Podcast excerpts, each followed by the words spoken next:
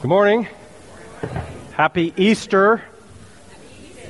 I don't know if you've ever thought about this or how your mind works, but I've kind of always wondered why is it called Easter? Like, what does the word Easter itself mean? And uh, the interwebs would have you to believe that it has to do with a Greek goddess of the same name, and that uh, she represents fertility and spring and like new life and all things new. But there's not actually a lot of historical evidence to support that claim. You know what I did find evidence for? Well, before we talk about that, first I have to talk to you about Fancy Nancy. Uh, don't judge me, okay? I've got two daughters and a mother in law named Nancy, okay? So it works at our house. But Fancy Nancy, if you're not familiar, she is a little girl with a larger than life personality who dresses extravagantly and uses really big words to describe the environments that she finds herself or the feelings that she's having. 80 books worth, eight zero books worth of fancy Nancy. But uh, she'll, if you'll read one of the books, she'll say something along the lines of, "Well, when I write my name, I like to use a pen with a plume. Plume is just a fancy way of saying feather." Or she'll say something like she's going through a debacle. It's a fiasco. She'll say fiasco is just a fancy way of saying disaster. And so you'll have to read more to, to you know, figure out your vocabulary and that. What was I talking about? Easter. Easter is where I'm going with it. So ch- here's what I found evidence for of Easter. Ch- check this out. This is Acts 12, chapter, uh, chapter 12, verse 4 says then Herod intended to bring Peter out for public trial after the Passover. Okay, now here's the same verse, different translation. And when he, Herod, had apprehended Peter, he intended after Easter to bring him forth to the people. You see, Easter is just a fancy way of saying Passover.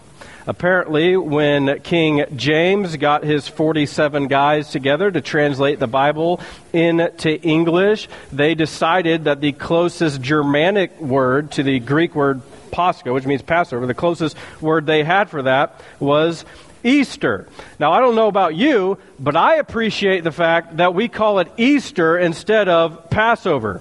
Right? Easter sounds way better than Passover, doesn't it? Like if I was growing up and somebody at my, you know, wanted to invite me to Passover, I would pass over that invitation. Come on, you know what I'm saying? Like, uh, you go to school and they're like, hey, you want to come to my church on Sunday? We were celebrating Passover. And you'd say, well, what is it? And they'd say, well, it's an angel of death killing the firstborn son, and there's like blood over doorposts, and Jesus became Passover, you're like, no, I'm out. I am not, I do not need that destruction in my life. But if you say Easter, that conversation is way cleaner. You invite somebody to Easter, they're like, what is Easter? Well, there's like eggs and kids having candy and uh, there's a lot of music. It's just going to be really fun. You're like, yeah, I can do that. I can come to that. So, regardless of how you came, if it was an invite, if it was an Easter basket, if you saw us online, or you just heard about the free breakfast, I want you to know that I'm glad you're here. This is a responsibility that I do not take lightly, and hopefully, that in our time together, we can maybe clear up some misconceptions about what church is and uh, what Easter is, and more specifically, who Jesus is, because He is why we are here this morning. And with regards to church, you should know that what you've experienced today is pretty much what you would experience almost every other Sunday. And so if you enjoy your time this morning, I would invite you to come back next week. And uh, I hope you can find your experience relevant and meaningful. Generally, during this portion of the service, what I like to do is take a book of the Bible or a topic that seems relevant, and then we spend four to six weeks exploring what God has to say about those things. And we're kicking off a brand new series of messages called When Pigs Fly. I'm sure you've heard the phrase before, when pigs fly. In fairness, I haven't heard anybody say it in a hot minute, but what's kind of interesting about the phrase when pigs fly, you can trace it all the way back in literature to the 1600s. Uh, the first translation was uh, when the pig shall fly. Uh, can you imagine sitting down to the next episode of Game of Thrones or Downton Abbey and one of the characters saying, I shan't believe it lest ye pig shall fly? Uh, that was my best English impression, so uh, that would be awesome if that happened. Uh, in Finland, they apparently don't have a lot of pigs. Their phrase is when cows fly, which sounds a lot like a Chick fil A commercial. Uh, my, my personal favorite is the French. Their traditional livestock idiom is when hens grow teeth. What? Like, I'll believe that when hens grow. T- I didn't know hen didn't even have teeth, but you know, whatever. Uh, there's Super Bowl commercials, Simpsons episodes, pop culture references, all using the phrase "when pigs fly," and they use it to provide humor and scoff at somebody because they believe something could never happen. Uh, people use expressions like this to explain away what we cannot explain. And so instead of believing the unimaginable, we dismiss the unverifiable. And unverifiable is just a fancy way of saying miracles. People don't want to believe in miracles. And what I want you to know this morning and throughout this series is that miracles are happening all around us. In fact, despite what you've heard or maybe even believe, miracles are happening all the time. But you won't see them if you don't know how to look for them. And so we're going to explore in God's Word how we can look and see miracles. With that in mind, this series is about the miracles of Jesus. I believe Jesus wants to do now what he did then. So if you would join me in John chapter 20, that's where we'll be at this morning, and God is going to speak to us from John chapter 20. If you're new to the whole Bible thing, just look for some guys' names towards the back. Matthew, Mark, Luke, John is how it will go. If you are in Acts or Romans, you went too far, take a hard left. While you're getting there, it's worth pointing out that when it comes to miracles, in my experience, everyone wants one. Nobody wants to be in a situation that necessitates one. Because if you weren't in trouble, you wouldn't need a miracle. But I can guarantee you, everyone in this room has the potential to be part of a miracle. We're fixing to read about a gal named Mary, and Mary was not expecting to be part of a miracle the morning that she woke up and is recounted for us in Scripture. In fact, the whole reason Mary is doing what she's doing and going where she's going is because she didn't believe that Jesus was going to accomplish his greatest miracle. But I'm preaching before I've even started reading, so let's go. John chapter 20, verse 1. Early on Sunday morning, while it was still dark, Mary Magdalene came to the tomb and found that the stone had been rolled away from the entrance. She ran and found Simon Peter and the other disciple, the one whom Jesus loved. She said, They have taken the Lord's body out of the tomb, and we don't know where they have put him. This account in John is often criticized because the passage starts out by saying it was Mary who went to the tomb, but if you read the other Gospels, it says that Mary and a group of other women went to the tomb. And so people want you to say, well, you can't believe this, and if you can't believe this, you can't believe anything because Mary wasn't alone. There were other people with her, according to Scripture. And the reason I point out the fact that she says, we, indicates that she was not alone. Uh, John is focusing on Mary throughout the whole text, and that's why he starts with her. But the text is all about all of the women that were with Mary that morning. Verse 3 Peter and the other disciples started out for the tomb. They were both running, but the other disciple outran Peter and reached the tomb first. He stooped and looked in and saw the linen wrappings lying there, but he did not go in. Uh, this is important, of course, because uh, in case you're wondering who the other disciple is, the one who outran Peter, the one whom Jesus loved, it's John. John is writing about himself. It was just impolite in ancient literature to refer to yourself, so John was writing in the third person. And uh, that would be creepy if you would do that now in your own autobiography, but nonetheless, it happened back then. Then Simon Peter arrived and went inside. He also noticed the linen wrappings lying there, while the cloth that covered Jesus' head was folded up and lying apart from the other wrappings. Then the disciple who had reached the tomb first also went in, and he saw and believed. For until then they still hadn't understood the scriptures that said Jesus must rise from the dead. Then they went home. Then they went home. This is perhaps maybe the most indicting and incriminating sentence in all of Scripture. It's my biggest fear for you this morning that you'll hear about Jesus, you'll have an encounter, you perhaps will believe, and then you'll go home. No difference made in your life, no real evidence of life change, nothing significant from how you used to live to how Jesus wants you to live. You just believe, and then you go home. Verse 11 Mary was standing outside the tomb crying. She didn't want to go home. And as she wept, she stooped in stooped and looked in. She saw two white robed angels, one sitting at the head and the other at the foot of the place where the body of Jesus had been lying. Dear woman, why are you crying? The angels asked her. Because they have taken away my Lord, she replied, and I don't know where they have put him. She turned to leave and saw someone standing there. It was Jesus, but she didn't recognize him. Dear woman, why are you crying? Jesus asked her. Who are you looking for? She thought he was the gardener. Sir, she said, if you have taken him away, tell me where you have put him, and I will go and get him. Mary, Jesus said.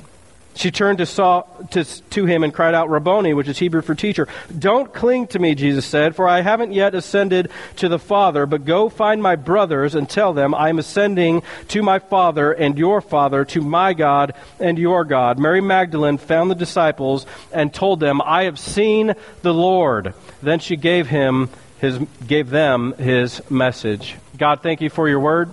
Thank you for giving us the opportunity now to come and hear it. We just ask you to do what only you can do and open up our hearts, open up our minds, give us eyes to see, help us understand how this can make a difference in our lives. God, above all, help us do more than hear these words and simply go home. We ask all this in Jesus' powerful name. Amen. Throughout history, people have always been fascinated with death. Uh, more specifically, they've been fascinated with what happens after you die. Nobody really knows because they're dead, right? And so, uh, but they all make different comparisons and speculations. The ancient Egyptians believed in an afterlife, and so they would prepare the bodies accordingly. They would mummify the bodies because they believed that the soul would leave the body throughout the day, and then at night the soul would come back to inhabit the body. And so they would bury you with food and money in case you got hungry or in case you needed to, you know, buy some new gear while you're out souling around down and uh, they would bury you uh, with people, sometimes people alive, would to protect your body. Um, they would, you know, that's not the short straw you want to draw, but uh, they bury the animals or or whatever it is. The Sumerians believed in a netherworld, which is different from heaven or hell. Uh, you would have to traverse the netherworld in order to get to heaven, but in ancient literature, we find very few people actually making it out of the netherworld. Only heroes made it to heaven. Many Eastern cultures believe in karma and reincarnation, that you uh, somehow, depending how you live, get you know reincarnated. Maybe you'll become a different person or a better person, or you might end up becoming an animal or something like that, depending how you live. Some people believe that when you die, you'll become a god and that you'll inherit your own planet and that there will be 12 virgins on your planet, which sounds like a stretch to me, but you know, like what's in it for the girls at that point? I don't know. They just, that's what they believe. And other p- people believe that nothing happens. When you die, you simply die and you cease to exist. But here's one thing everybody agrees on. No matter what point of history you came up in, no matter what literature you read, even in our advanced society here in 2019, everybody believes that when your physical body dies, your physical body stays dead. Everybody believes that because nobody's gone to the funeral at the point where the guy sits up in the casket and says, Nope, not today. Here I am. And nobody has visited the graveyard where people have dug themselves out and they find empty burial plots or, God forbid, happen to see somebody digging out. Can you imagine? Uh, and so everybody believes that when your physical body dies, it stays dead. We might disagree about what happens with your soul, but we all agree that a body that's dead stays dead which is why, despite being told otherwise, when Jesus dies, nobody sets their alarm to come to the tomb three days later when he's supposed to rise. The whole point of them going to the tomb was to embalm his body. They fully expected to open the grave and see Jesus laying there dead. This is ironic, of course, because repeatedly Jesus told them otherwise. Mark 8:31 Then Jesus began to tell them that the son of man must suffer many terrible things and be rejected by the elders, the leading priests and the teachers of religious law. He would be killed, but 3 days later he would rise from the dead.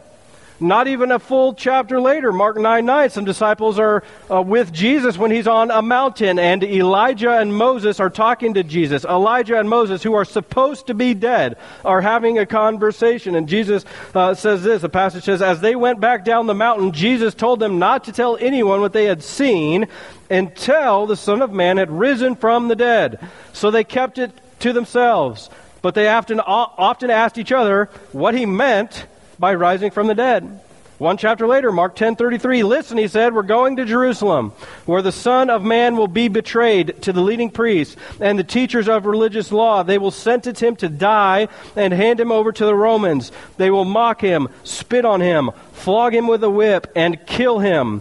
But after 3 days he will rise again could have given you dozens and dozens of passages where Jesus shows up and tells the people following him, not just the 12 apostles that we're used to hearing about, the hundreds of disciples who are following Jesus all have heard that Jesus is going to be crucified, he's going to die, but on day three, he's going to walk out of the tomb.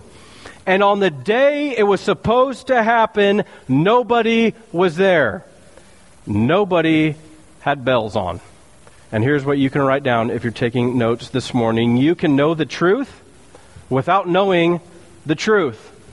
You can know the capital T truth, Jesus, without knowing the truth that he came to this earth to die a death that was meant for you, to pay a penalty of sin, which is death, because we all earn death by sinning, but by rising from the dead, he defeats the curse of both sin and death. As I said earlier, my biggest fear for everybody in this room this morning is that you'll learn all this information about Jesus and you'll never get to know Jesus. And then you'll just go home like Peter and John. Because you can know the truth without knowing the truth. And here's what I find so compelling about this account in Scripture and of Jesus it was Jesus' enemies who remembered his words, not the disciples. In Matthew 27 62, you can look it up for yourself. Some Pharisees show up to Pilate's office. Pilate is the Roman official who's in charge of Jerusalem at this time. He's ultimately the only one who can decide if someone gets crucified or not, which he agrees to. And they crucify Jesus, but it's some Pharisees, Jesus' enemies, who show up to Pilate's office and they're like, look, boss man, uh, this brother Jesus, he claimed that he was going to die, and on day three, he was going to rise from the dead. But we all know nobody rises from the dead. Dead people stay dead. So, what we're going to need you to do, Pilate, is put a squadron of Marines out in front of this cave in order to prevent some disciples from coming and stealing the body and making a ridiculous claim that Jesus actually did raise from the dead. So, let's just pump the brakes on this whole Jesus movement thing and quelch the rebellion before it even starts. And Pilate agrees. So he gets some special ops guys. They roll out a rock in front of the cave where Jesus has been buried. They put some liquid nails on that mug, some, you know, big stretch caulk because they don't want anybody getting in and they don't want anybody coming out. When the reality is the enemies of Jesus had nothing to worry about. The disciples had no frame of reference for a resurrection, and they had no intention of ever coming to steal a body. They weren't going to start a rumor that Jesus rose from the dead. They were too busy asking, what does it mean to rise from the dead? Critics want you to believe that this whole Christianity thing is made up. By who? The people closest to him had no idea that this was even going to happen.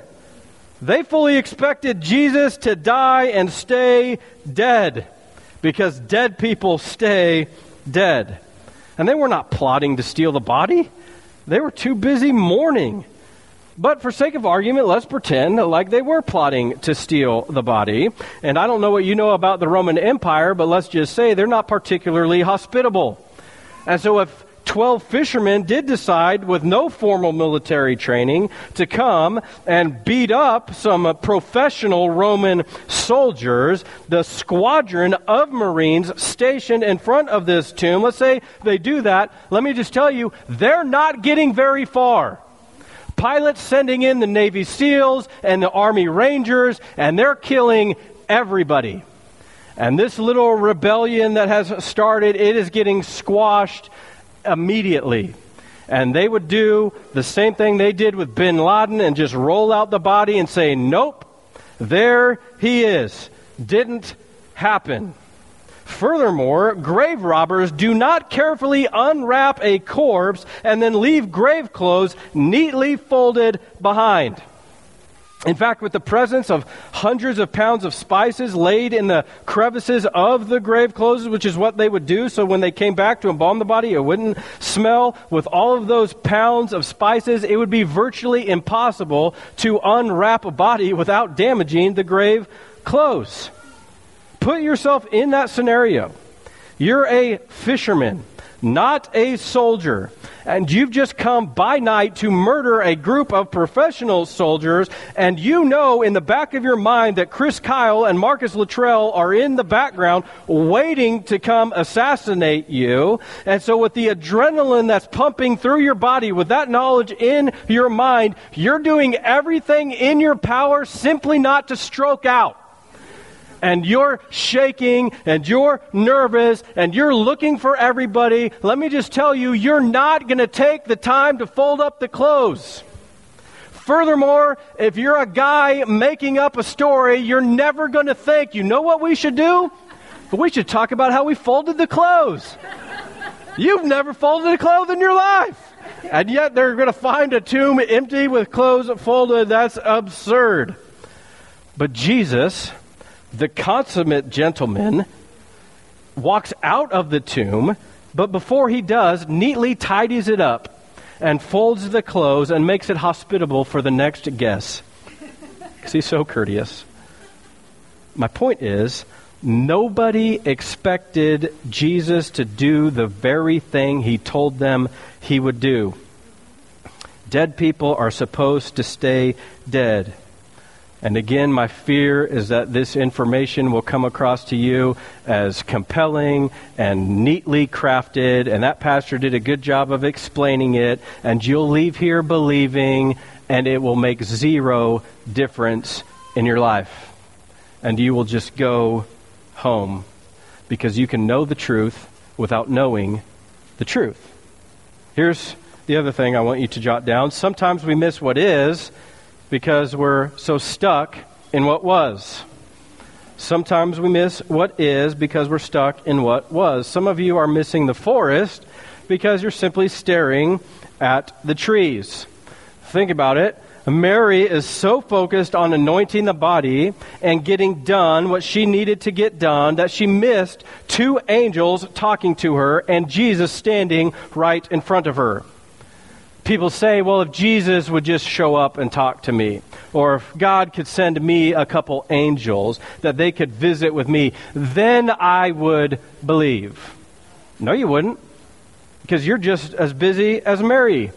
You're so focused on getting things done and getting that next sale and finding that mythical one and learning uh, about who I am and discovering my passion and what's my purpose and what's my destiny. And I better get my Enneagram number because God knows everything happens with that. And I need to give my kids what I never had and I need to make sure they're well rounded. And so I need to have all these experiences and it has no, you know, bearing on who Jesus is and if we're going to make a commitment to Him and how we're going to spend our money and how we're going to spend our time. It's all about getting them into college on a full scholarship or whatever it is that you're interested in, not them. You need me to keep going? Could have given you a bunch of examples on this, and you're missing out on what is because you're stuck in what was, or worse yet, hear me, what could be. Too many people think God loves some future version of them better than he loves the current one. And I always like to remind them how many of your sins were future sins when Christ died on the cross? All of them. And so God doesn't love you more now or later than he did way back then. He loves you so much then that he looked into the fullness of time and saw you sitting here this morning and said, I'm going to die for them and their sin and their future, and I'm going to change their life. And we're so busy in our lives that we miss what is because we're stuck in what was or what could be. And when you fixate on your sin instead of God's forgiveness, it's easy to forget that you're a child of God, loved by the one true King, loved by the Creator of the universe. And there's nothing you can do to make him love you more, and there's nothing you can do to make him love you less. He died for all people. But let's go back to our story for a second. You have Mary Magdalene, who's not a prostitute, by the way. Not sure how that rumor got started, but every time you read in Scripture Mary Magdalene, it's always qualified by Magdalene. And so when Mary, the woman of the night, comes to anoint Jesus' feet, there's no reason for us to believe that it's Mary Magdalene. It's just a person named Mary. But regardless, what we do know about Mary Magdalene is that she had seven demons cast out of her body by Jesus, and therefore she quite literally owed Jesus her life. That number seven is important in Scripture. It uh, represents perfection or completeness. She was completely filled by demons, and Jesus cast them out of her body. But she wakes up early on Sunday morning and goes with some friends to anoint Jesus' body, to embalm him, to, you know, celebrate his life and remember everything that he had done. But when they get there, he's not there. And their first assumption is not, whoa, he did what he said he was going to do. He's risen from their dead. No, their first assumption is that the Romans stole the body. And so they hurry back to the disciples and they say, hey, we went and he's not there. Somebody must have taken him. But Peter and John, the heroes, what do they do? They say, Oh, no, they didn't. And they get up and they get their stuff and they run to the tomb ready to fight whoever took Jesus' body. But Peter, Peter hasn't done his cardio in a while. That brother's got a little asthma or something. And John, John's been on the CrossFit circuit. He's ate all his macros that morning and he gets ready to, to go. To, if you have no idea what CrossFit macros are, God bless you. Don't worry about it. It's not not important. But he comes, and even with all the muscles, he's not brave enough to go into the tomb. He has to wait for Peter to show up. And Peter finally shows up, huffing and puffing, and sure enough, he gone. Jesus ain't here. And Mary Mary's still broken up over the whole deal, so she follows Peter and John to the tomb. She probably beat Peter there as well, because that dude is slow, you know what I'm saying? Um, but the three of them, they are overwhelmed and perplexed, and what could have happened, and where did he go? And John would like you to believe at this moment he and Peter believe Jesus did what he said he was going to do, but I think that's a little bit generous on John's part for the simple fact that they just went home, and we know know from the other scripture, they decide that they're just going to go do what they've always done and start fishing again. No real life change. Meanwhile, Mary's broken up with grief. And she's distracted. And she's sitting outside the tomb crying and so concerned with getting Jesus' body back that she doesn't even recognize when some angels are talking to her. Every other time, almost in Scripture, when you have an angel show up, the people fall down on their face in fear and have no interest in having a conversation with an angel. But not Mary. She engages them in conversation like they're the ones that took the body. And so she's not getting very far with them. She goes to leave, and Jesus decides to show up. And even then, in Mary's sadness, it causes her to miss her Savior. It's hard to receive what you don't recognize. And so Jesus, in a way that only Jesus can, reveals himself to Mary. And he simply says, Mary. Only says her name. I'm inclined to believe that he did the same thing when he cast the demons from her body. We don't have that story recorded for us in Scripture, but I like to believe that Jesus showed up to Mary and saw the uh, situation that she had found herself in, and he stared deeply into her eyes and simply said her name Mary. This is not who you are. Mary. Demons come out, and they obeyed the voice of the Savior. And the point I'm trying to make to you is that Jesus wants to do now what he did then, and Jesus wants to do for you what he did for Mary. That tugging in your heart, that conviction that you sometimes feel, that voice that's speaking to you, that's Jesus' way of saying your name. Instead of saying Mary, he's saying, Stop, follow me, quit doing that. This is where your life can be. Here's your purpose, here's your destiny. And like Mary, you should fall down at the feet of Jesus in humility and acknowledge Jesus as Lord. If you're paying attention, you know that she uses the word Rabboni to describe Jesus. In Hebrew, they had three words for how they described teachers, rab, rabbi, or Rabboni. Rabboni being the one of utmost distinction. And that is to say that Mary was confessing Jesus as Lord of her life. But she doesn't get it all right as we don't always get things right because what she do next? She reaches down and grabs a hold of Jesus' feet as if to say, Yes, finally, I accomplished my mission. I found the body I was looking for. Things can go back to the way they were before. What's going on in this passage? Jot this down. Jesus doesn't comfort us to make us comfortable. Rather, he comforts us to make us comforters. Uh, what Jesus was doing with Mary to comfort her was not simply for her benefit so that she would stop crying, but rather he tasked her with a mission to be uncomfortable after he comforted her. He says, Go back and tell my brothers. That's kind of crazy. Jesus isn't just your Lord and Savior of your life, He's also your brother. But He says, Go back, tell my brothers, I'm alive. I've risen from the dead. And I wonder if God isn't telling you right now to get out of your comfort zone. That He's tasking you with some kind of mission. This is kind of lost on us because we don't really understand the dynamics of women and how they were viewed in this patriarchal, male driven society. But women weren't supposed to say anything to men. Women weren't even allowed to testify in court because they were viewed as untrustworthy.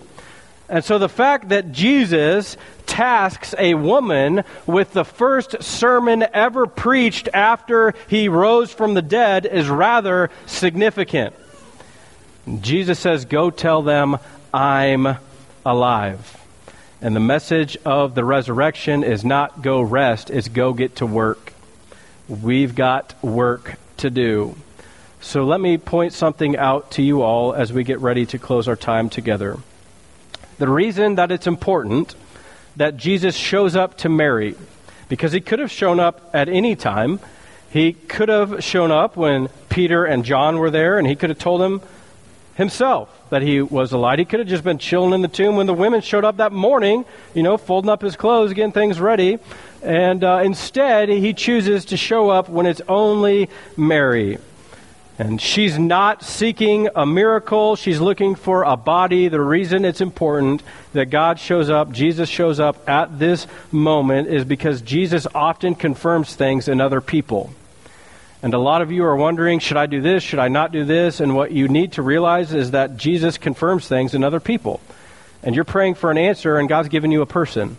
And you might be that person that God's trying to use to compel somebody else to do something in their life or you might be looking for that person to help solidify something in you, which is why I'm so passionate about you getting involved in small groups and doing life with other people, because again, Jesus will confirm things in other people.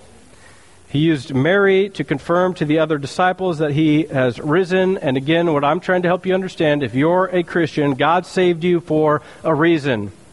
And the reason wasn't only so you could go to heaven. If that was the only reason God saved you, He would have taken you to heaven the moment you were saved. But instead, He's left you on this planet to accomplish a mission, His mission, the Great Commission, which we are on mission with Jesus to reach the world with the good news that He's risen from the dead, that He loves you and cares for you and wants to do life with you. And come on, somebody. Can I get a better amen? Like, this is the greatest news in the history of the world. You're made new. You get to spend an eternity in a paradise with the Savior of the world. And is not sitting on a cloud with angel's wing and playing a harp and none of that garbage. It's new life, new planet, perfect in every way, spent in the presence of God. Certainly, the reason Jesus rose from the dead was for you, because while you were yet sinners and dead in your sin, Christ died for you. And he takes the sin away and he gives you new life. But the reason you're alive is not so you can hold on to him in a garden, it's so you can shout about him to the world. This is what Jesus wants for your life. That when you leave this room today, it's not so you can go home, it's so you can make a difference in loving people and loving God. Every head bowed, every eye closed. God, we're thankful for the opportunity that we have to come and gather in this place. We're thankful for this message of good news that Jesus died for us, that we couldn't save ourselves, that we needed help. And Jesus is willing to step off his throne in heaven, come to this earth, grow up, live a perfect life, and die on a cross and thereby save us from our sin and allow us to be reconciled to you. As we continue to pray, I do not believe you're here by accident. I believe that this is a holy moment where God is speaking to every person in this room, and He's saying something different to each one of you. And I don't know how you came into this place, and I don't know what is in store for you for the rest of your day, but I know that God is trying to encourage you and help you and change your life. And I know He's got something good for you.